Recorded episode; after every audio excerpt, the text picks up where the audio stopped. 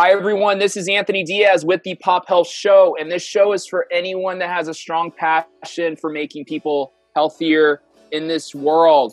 I'm really excited today to have Doctor Melanie Richburg on the show. Melanie, Doctor Melanie Richburg is the C E O at Lynn County Hospital District.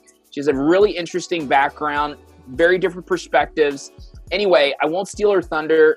Welcome to the show. Thank you so much for being here. Hey, thank you, Anthony. It's nice to visit with you.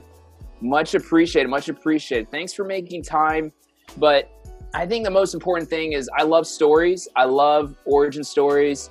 Tell us about how you became the person that you are. Tell us about your origin story, maybe the series of events that have led you to where you're at today. Well, I can say that when I was in high school, I wanted to be a nurse. Uh, I actually had gotten sick and had to stay home an extended time uh, from school, because back then when you were sick, they didn't, you know, make you go to school. Mm-hmm. They just sent you home till you felt like you were good enough to go back. You didn't have as many rules. And I watched um, some televisions, and there were some pretty awesome people that were nurses. And so from that on, that point on, I started taking extra science classes and chemistry classes and things that were really, really hard for a, a jock. I played a lot of basketball and sports, mm. but I knew that at some point um, I had to have a career, and nursing was uh, very interesting to me. So I went to college as a nursing major, and probably one of the most profound things that one of my counselors said to me one day when I once again didn't get a, accepted into an associate's degree nursing program is she says, you need to go back. You need to transfer to a different university and get a degree in nursing. I had no idea that there was such a thing. I just wanted to be a nurse, an R N. And she said, no, you need to get a degree in nursing. Mm. So I did that. I transferred, got a degree in nursing from Hardin Simmons University in Abilene. And nurse practitioner training was fairly new in our area. It was, it was more known in the north. We used a lot of P As down in the south because of as many military bases we have, and then all the guys would get out of the military, and most of them were P As.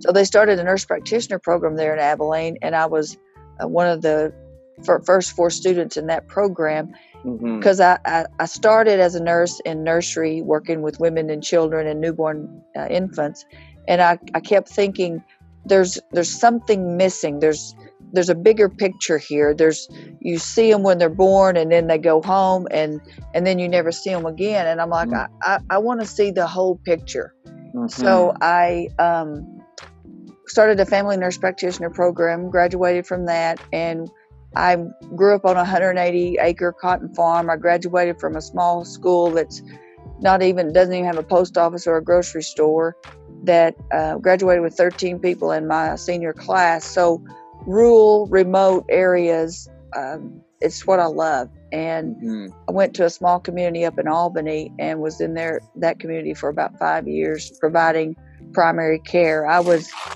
I was the only healthcare provider in that town five days a week. And one day a week, there was no veterinarian. And so I've taken care of a few hamsters and birds and kitty cats, because mm-hmm. that's what you do when mm-hmm. a five-year-old brings their kitty that has a hurt paw to the doctor, is you take care of the patient. Mm-hmm. Um, then that gig uh, ended, and went back and was in Abilene for a little while. Got, it's a larger, uh, it's probably about two hundred thousand people, and it was a little larger than Albany, and it, it just didn't feel right. It wasn't what was natural to me. So I began to look for a different opportunity to help what I consider underserved population. Ended up at working for a community health center in Lubbock for at-risk clients. It was still a large community. Lubbock is around three hundred thousand people, mm-hmm. and was there three years. And again, something just, I was missing something. And I laugh and tell people that this job that I've had, um, or this organization I work for now for fifteen years, I had to convince them to hire me. And I finally told him, I said, you're not going to find very many people that want to come to a rural community. Most right. people come because they can't find something in the bigger city, because there's not a lot of people that like rural medicine. And I love it. And I've been here fifteen years. I went back in twenty thirteen and got my doctorate in executive leadership. because I knew eventually I would lead an organization. I didn't know that it would come as quick as it did, but a need arose for our organization to have strong leadership and, and passionate leadership. Uh, am mm-hmm. I the smartest C E O ever? Absolutely not. But I will say my passion and for this organization, I, I could stand up to anybody. So that's that's what got me in this, you know, office that I'm now in, mm-hmm. is that I created a a resume, if you will, of mm-hmm. strong passion and organization and leadership, and that's that's my mission every day, is to lead this organization forward. I love it. I love it. Yeah, no, I can hear and see it. And so, you know, yeah, so I really appreciate your resiliency. And, um, and I love the way you phrase it, is like, look, you're not going to find someone else. Like, I, I think there's no better pointed question. Imagine how many people would get jobs if they just told the other person kind of like what to do. Like, hey, look, you're not going to find someone like yeah. me. You should move forward. Right. And so yeah, I appreciate absolutely. that. And I can definitely imagine you were probably a, uh, a great basketball player on the court that no one wanted to mess with either. Well, so. I, I, I have a hard time talking about all my accolades, but yeah, I was an All-American my last year that I played basketball. Were but you? I figured, yeah. Oh, gosh, I, it was awesome. a, it was a division, probably would have been a division school now. That was close to thirty years ago that I was playing ball. Um, mm-hmm. But they, um, I knew that if you were, if I was going to play basketball, and there's a lot awesome basketball players out there. First of all, I wasn't big enough to play with the big leagues, mm-hmm. and secondly, I did most of the most of my friends that were playing were going to be coaches or teachers and and our, our accountants. And I'm like, oh, I can't do either one of those. I would probably be a terrible teacher. I'd be wanting to have too much fun, and you can't do that. So, uh, and I'm sure, and I'm better with numbers than I was. I better not say that on, don't, don't publicize that, but, um, but you got to have a special knack for numbers. And I didn't, I didn't want to be an accountant, but right. But I love rural health. I love the people in the community, and right. you know, the being out in the middle of nowhere doesn't necessarily frighten me. But all America, I mean, basketball, I mean, that's something that's just in you, that's in your D N A, right? Like that's, you know, the desire to perform, to do well, you know, the numbers work itself out. Obviously you're, yeah. you know, in your position, right? You know, you, you kind of need to look at a few numbers and look at the scoreboard yeah. and you know what to do.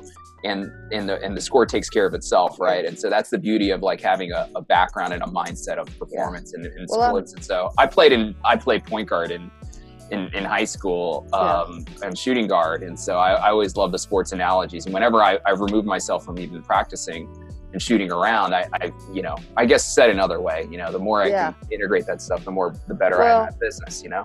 I'm highly competitive and, mm-hmm. and but and I, I love to win, mm-hmm. but more than anything, I want, I, I want to be on a team, and mm-hmm. I want us to, to have, even if we don't have the most points at the end of the day, I want the whole experience to be considered a win. And, and right. I think that, that that helps you in how can we figure out a way to do it better? Because if right. we didn't score enough points to win the game, then rather than getting depressed, let's get back in the locker room or get back in the gym and let's practice and let's figure out some more tricks right. and let's win this game. And right. I think in healthcare, it's hard, and it sometimes is like that. You, what you thought was going to work didn't work, and so instead of saying, "Oh my gosh, what do we do?" let's get back in the office or in the boardroom and let's talk about this, and let's figure out a way to win. Yeah, yeah, get back in the locker. I love that analogy, and so yeah. it's super powerful. And it's funny, you know, how many how many hospitals don't call timeouts like that, or, or go into the locker room, right? Yeah. They just keep going, and then yeah. burnout propagates and. But I guess I'm more positive. Anyway, it, talking to you is very refreshing. I appreciate your mindset. I can imagine like the people around you are really admiring your your leadership mentality, and that's what people need, I think, these days. But nothing about me. I I, I want to hear a little bit about, you touched so many to- topics and subjects. Well, first of all, congratulations. I'll bring into the conversation what you and I talked about a little bit before we started, is that you just completed a fundraiser right this weekend. And so that that sounds fun, and that's, you're touching upon some really interesting factors you'll be able to use, you know, that money for um, some transportation transportation related projects. But tell me a little bit about something you're passionate about health today. Like, what has your fascination today in healthcare? Like one thing, and I'd love for you to just, you know, elaborate on that and why you're fascinated by it. Well, I, I wish I could look up the true definition of fascination uh-huh. because I, I think in, in that definition, there's probably something that would be in the realm of unbelievable. Mm-hmm.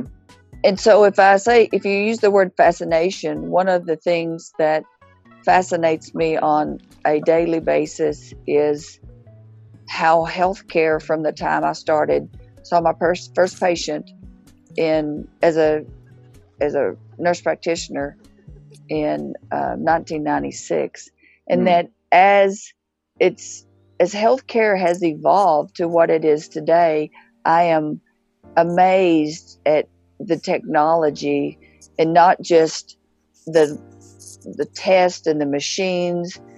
That's incredible. But just how, like what you and I are doing right now, we're having an interview over a computer, mm-hmm. and the the tele-electronics, the electronic medical record, how it's morphed into this tool and this monster of information that is now applicable or available, not applicable, available to your patients. And so you would think in some regards that that means we're going to have the healthiest people ever. Well, that's not the case. Mm-hmm. And so I'm in awe every day by there's so much information available to me as a provider, to you as a consumer. Um, and we still every day have the highest rate of mortality because of tobacco or mm. because of heart disease, because of people are sedentary. And, and so I don't really feel like, you know, the problems haven't changed. Our, our um, reaction to the problems, we've changed some of our approaches, but we know more about the problems now than we did twenty years ago, but we still haven't figured out a way to, to fix them. You know, mm-hmm. I, I tell people the, The only people that never have to worry about losing their job is an undertaker, because we can keep people a- alive a little bit longer, but we're, you know, we still, there's an end. And I, I guess right. that speaks to our, you know, your mortality. But, um, so that fascinates me every day is the technology, and then insurance. Mm-hmm. Uh, you know, I, I probably going to be using some sports analogies. You're, Your coaches can't run the refs down on an interview because I think they get fined for it. So I, I'm certainly not going to say hey, an insurance company, because I don't want to get fined by an insurance company. But right, right. I am. It is. It is so frustrating how everything we do every day, it, the focus is almost away from the patient sometimes, because we can't think about, we as providers or we as mm-hmm. clinicians can't always think about what's the best thing to help this patient get to a better quality of life, a healthier quality of life, because we, we've got to run it through a filter that's that's um, controlled by insurance companies. Right. That just because I think you need an M R I on your head doesn't necessarily mean you need an M R I on your head, according to insurance. Right. And that, that is fascinating. Again, going into that unbelievable affect that, yeah. that we can put that much control, and we have allowed that much control to be given by someone that's not even in the same room with you and the patient. Mm-hmm. Mm-hmm. So those are probably two of my biggest fascinations that, that, amaze me and humble me and mm-hmm. frustrate me every day. Yeah, you know, it's it, it's like a dichotomy, right? You know, all this technology, but yet you still have, you know, mm-hmm. the insurance yeah. side. And just listening yeah. to you a little bit, you're inspiring me potentially to uh, to start writing a comic based on health insurance, right? Maybe like a oh. little Dilbert comic. I'll yeah. have, to have you help me ghostwrite. No, I'm just kidding. But yeah, wait, um, make sure you use w- their character should be a big gorilla. I love it. I love yeah. it. You know, it's funny is no one disagrees, not even the insurance yeah. companies. Yeah. And so, but that's, that bears with it an interesting opportunity. How do you win? How do we win in this world? So there's some opportunities that I see. There's some possibilities, but what, what has you optimistic about the future and how we can win? So it feels like we are at halftime, right? And yeah. we get to go in the locker room and potentially drop some things on the board, motivate the right areas, um, whether it's on the payer or provider side, maybe there's policy change, uh, what are some things that have uh, your optimism that if they're put together the right way can can smooth things out a lot more for us to win? Well, I think media, and I think mm-hmm. just having the information out there, um, you know, you can you can like or dislike how the last presidential the presidential election went, but I think mm-hmm. one of the things that was proven with that is media is a tool, and it can mm-hmm. be used to the positive or it can be used to the negative, again depending on mm-hmm. um, which side of the fence that you were sitting on. And so I think with consumers getting fed up with not being able to have access to the care they want or the care they're wanting, they have these, you know, exorbitant deductibles that they now have to meet. Mm-hmm. People, in my opinion, just want to go somewhere to somebody they trust and they respect and be cared for. Mm-hmm. They don't want to have to be half as smart as the provider they're seeing to make sure they're getting the care that they need, because they're not going to do it. They want to, they want to just somebody help them make a decision that's going to help them feel better mm-hmm. and get, and have it be paid for. I mean, not, not any of us want to have insurance that we can't use. Right. So I think the consumers with proper education um, should improve that. Right. Uh, I don't know. I hope you're right. I hope it is halftime, and I hope it's just not the first T V timeout. And you know that that's going to be a long game. Um, yeah. But I, I'm hoping that, that that is gives me hope. I know that I've dealt with a lot of the legislators and representatives and senators, and on not only just at the state level here in Texas and in my region and my district, but even at the national level, because there's there's things that affect Texas differently than they affect New Mexico, for example. Right. I mean, with right. Medicaid expansion and mm-hmm. those types of things. Mm-hmm. So I'm, I'm hopeful that that will help uh, facilitate oh, yeah. some change. Oh, yeah. Oh, yeah. No, no, this is super powerful. So so let me ask you, so um, what else do you see happening like in the future? Do you, do you think that, you know, what, what, what else needs to happen for us to focus on that, that simplified, like personalized, more on demand care, like really focusing on the patient, giving them care, but also, you know, doing it in a, the least costly manner possible. Like what else do you see happening like in the future? Maybe like it, it might be ten years out, twenty years out, maybe it's five years out, but what else do you see happening in this space, or some, some interesting things that may need to happen? Well, I think patients have, first of all, got to have access to care, and mm-hmm. ac- and when then when you put under access to care, then your next bullet point would be appropriate level of care. Right, right. Um, and the next one you would put is available medical care. Mm-hmm. I, I don't, I don't discount the the um, effectiveness of telemedicine and like you and I are doing. I don't discount that at all. Mm-hmm. What I what I do discount is that you could call me up on my computer and I can look at you, and you're in California, correct? Right, right. And I'm in Texas, and I can look at you and say, Anthony, I think you have a sinus infection, and here's your medicine.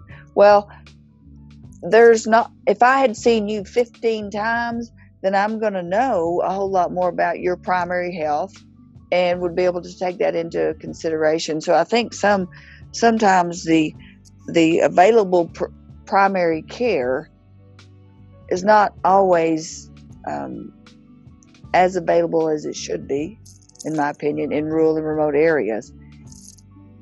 Yeah. And the, well, you raise a good point. Not to, could, uh, sorry, sorry. Keep going. I'm sorry. I, no. I, yeah. And, and well, and then and then there's not a lot of money in it. Um, yeah. I mean, there's just not a lot of money in primary care. Well, you get paid less for a visit. Well, then you got to pay. You got to pay uh, a copay, which is no big deal. Most people are ready to pay their copays. Right. Then that makes your numbers that you have to see um, go higher, enable. in order for you to make payroll and pay your bills and get all get all that stuff done.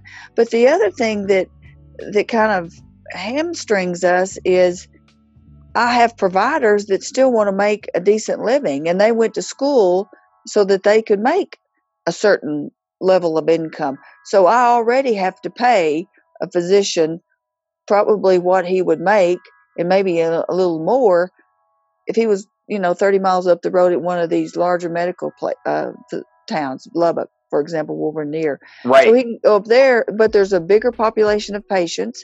And so he's, he may, if he needs to see forty patients a day, that's probably doable because he has that big of a net, if you will, he can throw out to capture these patients. But when you serve in a rural, remote area, and there's not industry and there's not jobs, and the, you know, your school system is losing families every year, and so it's getting smaller and smaller. You've got a grocery store that is barely selling enough groceries to, to stay afloat. If you don't have schools and you don't have health care, your community is going to dry up and go away. Now, there's an analogy in Texas we use as a three-legged stool. You've got health care, you've got good uh, schools, and then the other one they would say would be good churches. Well, in some other communities, they'd say you got to have a good barbecue, but you got to have a place to get food. Uh, right. If you're having to drive forty miles to get food, then you might as well move closer to it and get a job. Mm-hmm. And that's what happens to a lot of our blue collar workers is, mm-hmm. you know, they've got to go where the work is, number one, and where the commodities are that they can consume, number two. And healthcare is a is a commodity, and if you if you're not delivering it, they're going to go somewhere else to get it. Right, right. And Melanie, so that's what I was going to ask you as well, is like, what's the differences between like, you know, being in a rural area versus like a major metro area? But as you're listening to you, I'm wondering like, uh, there's a lot of, you know, C E Os that w- we've had on show as well that, that, you know, are, have taken the stand, you know, to, to grow a community for a, a, a hospital in a rural area. How do you recruit for that? How do you lead that area, you know, where, where, you know, the de facto is like, oh, well, I'm going to, you know, I'm going to work for Kaiser Permanente, go out to California, or I'm going to yeah. go to Mount Sinai and go to New York. I'm, I'm, I'm too skilled for this. Da, da, da, da, da. You know, you've heard and seen it, but probably there's some opportunity there to recruit. Like what's the, not the narrative, but like, what's your, what's your mindset on like, you know, selling people? You told me, obviously you're, you're mentioning why, why you took a stand. You're like, you know what, it's, uh, you know, your, your competition mindset, your, your challenge mindset. Right. But yeah, well, what, I believe, that? yeah, yeah I, I, I, it, it is my personal motto that first of all, I choose to be in a rural community mm-hmm. and, and I'm not the smartest, you know, pencil in the box, but I'm up to the top. And this, you know, I'm, I didn't get here because I'm an idiot, but, mm-hmm. but we've got smart, educated, intelligent people out here, and they choose to be here. And there, you cannot give me one valid reason why everyone in, in my community, but every citizen that lives in the rural community, what, what people probably don't think about every day is that nine percent of our population in the United States is rural. And so if you looked at your hands, and we don't have ten fingers, but for practical purposes we've got ten fingers and ten toes, and right. so I tell people, which finger could you live without? And we don't any of us want to lo- lo- live without any of our fingers. I want all of mine, and my thumbs too, but um and so if if if ten percent of our population or nine percent of our population is living in rural areas, why do they deserve substandard anything? Why can't they have clean water and clean air and available E M S service and an adequate standard of care for healthcare delivery? I can promise you insurance is going to expect me and pay me to deliver standard of care. So right. I don't understand, and I will never accept the fact that because we're a rural community that we don't do it as good as one of the as one of the big boxes up the street. No, I can't do open heart surgery, but by golly, I can have a hospital-acquired infection rate of zero. I can have a fall rate of zero. I can measure myself to all the appropriate measurements that they measure themselves against to improve quality of care. I can measure against every one of those, and I can set the standard and meet the standard. And so I deserve to get paid. But again, mm-hmm. if my volume is low, then I need some incentive. I need some assistance, if you will, from programs that allow me to charge a little more for certain procedures, um, mm-hmm. have a little different fee structure, because if you're going to h- help me keep my doors open, right, then I'm going to have to have some assistance somewhere else. I'm not getting more people here to serve, so I need to get paid a little more for the people I do serve. Right, right. No, this I, is I, awesome. Yeah, I appreciate I, I appreciate your mindset. I appreciate the way you look at it. And I think it sets a really good framework and example for other C E Os and soon-to-be C E Os at other rural places across the U S. I mean, we're we're trying to dive a lot deeper on this topic. And obviously, you know, we're touching on the social determinants aspect of it. And uh, no, it's super, it's super fascinating. Um, yeah. So I'll share with you, a, you know, a, a little story.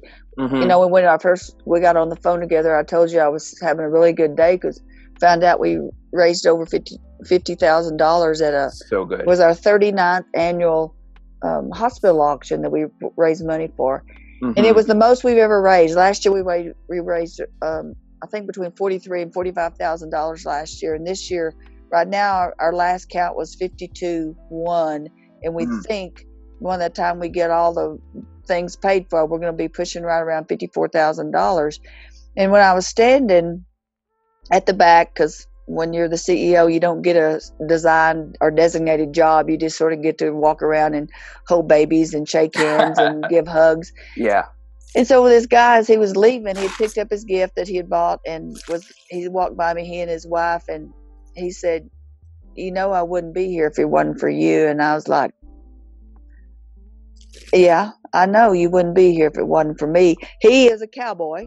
Uh-huh. And he had been out riding a horse and rounding up cows all day long, and he was having some chest pain. And so he came in the clinic, and he smelled like he'd been on a horse all day. Mm-hmm. And we put him in a room, checked him out, didn't like some of the stuff we saw, mm-hmm. sent him on out to the hospital to get an E K G and get his blood work done. And the lab called me and sent his E K G over to me and said, He he had left. He had to go take his horse and get it out of the trailer. And so he was going to go do that and then come back to the clinic so I could talk to him about his lab results and stuff. But we couldn't find him. Well, he was mm. having a heart attack. Mm. Uh, according to his E K G and his lab work, we're like, "Oh, my God, where'd this man go?" Unbeknownst to us, he just thought it'd be okay to, you know, drive five miles out the out uh, the city limits and put his horse in the corral and then come on back into town and finish his visit with me. Never in a million years. We had to get the police out to find him, get him back to the hospital, put him in an ambulance, send him up to the heart hospital, and he had a stent that had, you know, had we waited, he could have had a heart attack in that car. Uh, wow. You know, and it was just, a, you know, this, something's not right. Let's just check this out. Mm-hmm. And um, and then, like he said, I wouldn't be here today if if you hadn't did what you did. And I'm like, you know, you're right. And what if he had had to drive thirty or forty miles um, to um, to to go to a regular hospital? Right. Um, right. Would he have made it? I don't know. Maybe. I like to think he would have. But anyway, those are the stories that if you don't have rural hospitals, right. Then I don't know how you succeed and how you compete. And you've got more uh, people rolling into the big hospitals in trouble. You save a lot. I mean, rural hospitals just save a lot more lives. Yes. I mean, it just, it extends, it's needed. And, you know, it's, it's, it's super interesting. That's a great, not just great story. I mean, that's just awesome what you did, right? Well, and the other analogy I use for people is this: tell me how many snake bites have ever happened in a big city. You know, and so if you're gonna get rattlesnake bit, don't you want to be thirty minutes from a hospital? Oh, or would yeah. you rather be an hour and thirty minutes from a hospital? Yeah, you want one right right there. Yeah.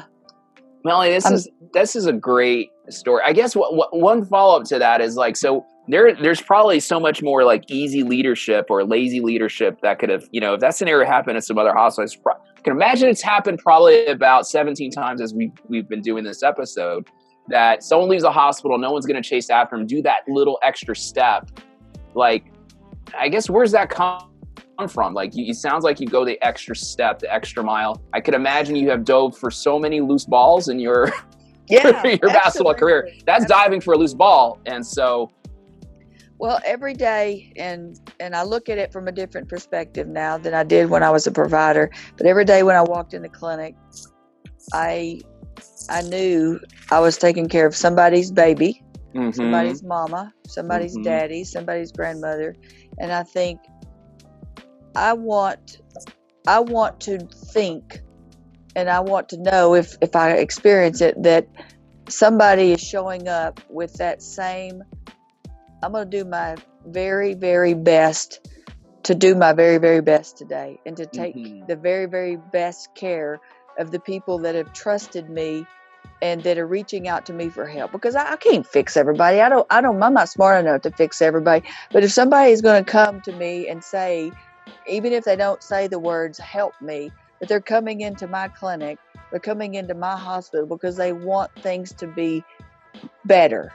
And then I am going to help get the things that my staff need. I'm going to get the nurses the training they need. I'm going to get the E M S, the, the tinker toys that I call it. Every time he, my guy tells me he needs something new, I'm like, if this is what it takes to help you take the very, very best care of the patients that you're going to interact with today, then I'm going to figure out a way that we can get it done.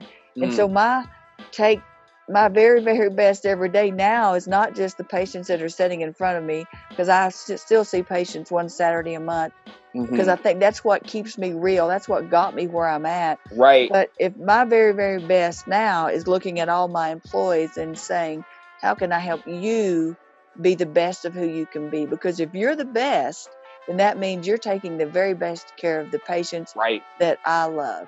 Right.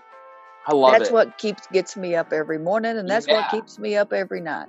Yeah. Amen. Amen. No, I love it. I love it because, yeah, I mean, you know, you know, having that performance mindset, keeping people optimal and charged up. I mean, it's just like, you know, that's one, you told me a story of one guy, one person, right? But mm-hmm. I mean, you're doing that every day. And, you know, said more positively, it's just like, yeah, everyone shows up for work and shows up. Um, that's just a life change. And that's what makes the, makes the difference. Uh, that's interesting about the Saturday stuff you do every now and then. That's got to keep you grounded. That's awesome. Oh yeah. Yeah. yeah. Well, yeah. I, I didn't, I'm not going to give up what, mm-hmm. what got me where I'm at. And, right. and that's, that's who I am. Um, yep. You know, we all, uh, one of my professors one time told me, we're not caregivers. Well, I, I, I'm old enough and wise enough, and I'd argue with her now to say, yeah, we are caregivers, but we don't have to be codependent, and we don't have to take it all home with us, and we don't have to be responsible if it doesn't go the way we wish it would, but we at least have to show up and try. Right. Right. Got to. Got yeah. to. Yeah. I love it. I love it. No, this is this is great, Melanie. I, I really appreciate it. And um I guess, you know, uh, I got one more question for you before okay. I ask it, though. What is uh, a good way for people to connect with you online, or, or reach out to you if they're interested in, uh, you know, saying hi? Well, they can they can email me. Um, they they the easiest way would be to look at our website, um, mm-hmm. L C H D healthcare dot org mm-hmm. is our website to the hospital, and my picture is on there, and my email is on there, and mm-hmm. they're welcome to send me an email. Awesome. Awesome. That's, we'll link to that. I'm on LinkedIn. I do LinkedIn, but I, I'm not, I'm not on a big all social time. media yeah. person. Yeah. And so probably a good thing. Probably, I'm good. probably like a D minus on that. So. You're not, you're not missing a lot. It's yeah. okay. it's a, it's a slippery slope. It's, yeah. it's, it's the, it's the new sugar, but, yeah. uh, um, my last question for you, and so we'll link to that in the show notes for sure. Okay. Is uh, tell me about a routine, a, a morning routine, or maybe it's a weekly routine from a health perspective that really works for you. Um, you know, do you still run suicides or no, do you Lord, no. left-handed nah. or right-handed? Or no. uh, what works for you these days? So I, over the last ten years, I have, well, when I turned a zero birthday, I almost mm-hmm. said my age, had a zero mm-hmm. birthday about ten years ago. Mm-hmm. And I... because I'm a competitor, I decided I had a personal challenge, and I did a triathlon sprint and was probably in the best shape of my entire life, mm. even though it was suicidal to do all that mess. Mm-hmm. And so I really decided then that if I was going to stay healthy and feel good, that I needed to keep some type of physical activity. So mm-hmm. I, I I have a free Friday. And so that's the only day that I eat sweets is on Friday. And so everybody in the hospital knows it. And so we always have a good dessert on Friday. And I'll eat whatever I want on Friday. The rest of the time I try to do carb-free or low carbs or just uh, fruits and vegetables. Mm-hmm. And then I work out every morning. I get up at five thirty every morning and work out um, half an hour. That's all I give it. I don't, I'm not one of these gym junkies. Right. I get there for half an hour and do thirty minutes of cardiac or lift some weights. And I try to do that four days a week. I don't smoke. I drink socially. And so that's probably helped me um, stay not young and fit, but feel like I might be young and fit. and um, and then I get to the office about seven fifteen, seven thirty every morning and try to have the golden hour to look at emails and, you know, pray that I can get my desk sorted out. Mm-hmm. And then I get out and I go and I try to talk to every department head that is here at the hospital to see if they're having any issues that they need to troubleshoot with. And, and some people tell me, well, that's micromanaging. I'm like, I've got, I've got one hundred fifty people on my payroll. There's probably seventy-five of them on campus at any one time. I can handle fifteen directors. There's, right. And I need to know what's going on because Absolutely. Chances are it's going to cost some money. And if I need to be involved with how, what money is around, then I need to know what's going on in different departments and who has the bigger, the bigger need. Yeah. Um, so that's that's been my work philosophy. Even mm-hmm. when I was still in practice, I would do the same thing. I would get mm-hmm. there and look at charts, get the patients that I needed to get lined up to get called back based on lab results, sort of get a plan for my day. And then at the end of the day, I try to make a list of five things I didn't get done today that I need to get done tomorrow. And it kind of helps with where I start off in the morning.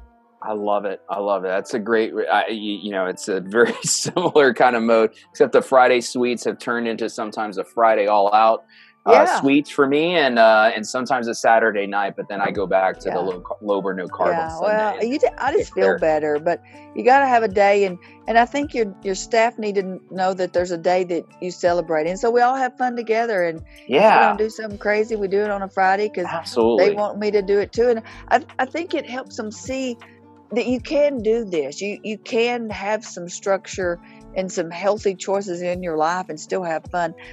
I, I'm not perfect. Sometimes I eat them on Tuesday, but my, my my life mantra is let's have free Friday. Try to live within reason the rest of the time. Yes, yes. I love it. I love the balance, and it's so important. It's good. It's good to see, you know, everyone get together and share yeah. share their humanity, right? You know, I mean, it's just so, so key and so important. Yeah. I appreciate your rituals as well, too. I was just listening sure. to something the other day about also um, breaking the myth about, you know, working out till you're sore, be, you know, working out till failure. There's this whole new movement about like no, working no. out till you're sore. No need, no need for no, that. No. I'm yeah. giving it thirty minutes. If it's yeah, that's it. If it can't be done in thirty minutes, I ain't doing it. In and out, feel good, get clear. Yep. I love it. I love it. Yep. Melanie, we can go on for, I can jam out I with know.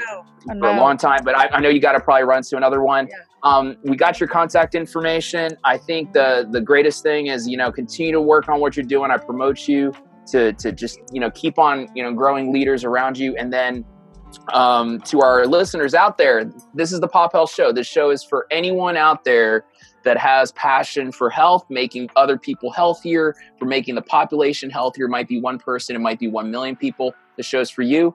Melanie, thanks again. This was awesome. This was hey, great. Thank you. Appreciate thank it. Thank you so much. You're okay. Right. Bye-bye. Thanks. Bye-bye. Thanks.